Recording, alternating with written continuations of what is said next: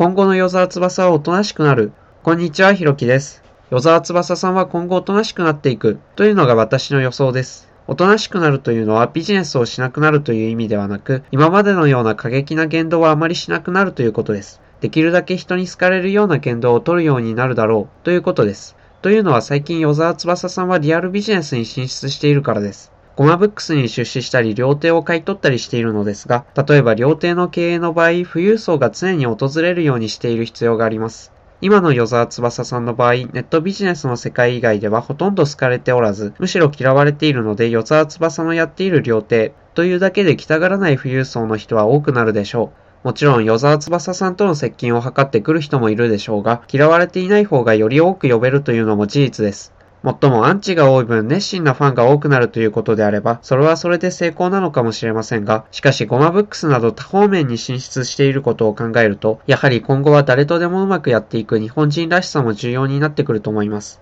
そもそも与沢翼さんは行動力もあるし、頭の回転も速い人なので、それを人に好かれる方向に使ったら社会にとっても有意義であると言えます。本当にフリーエージェントスタイルを広めていきたいというのであれば、彼もそれを意識するべきでしょう。次に続きます。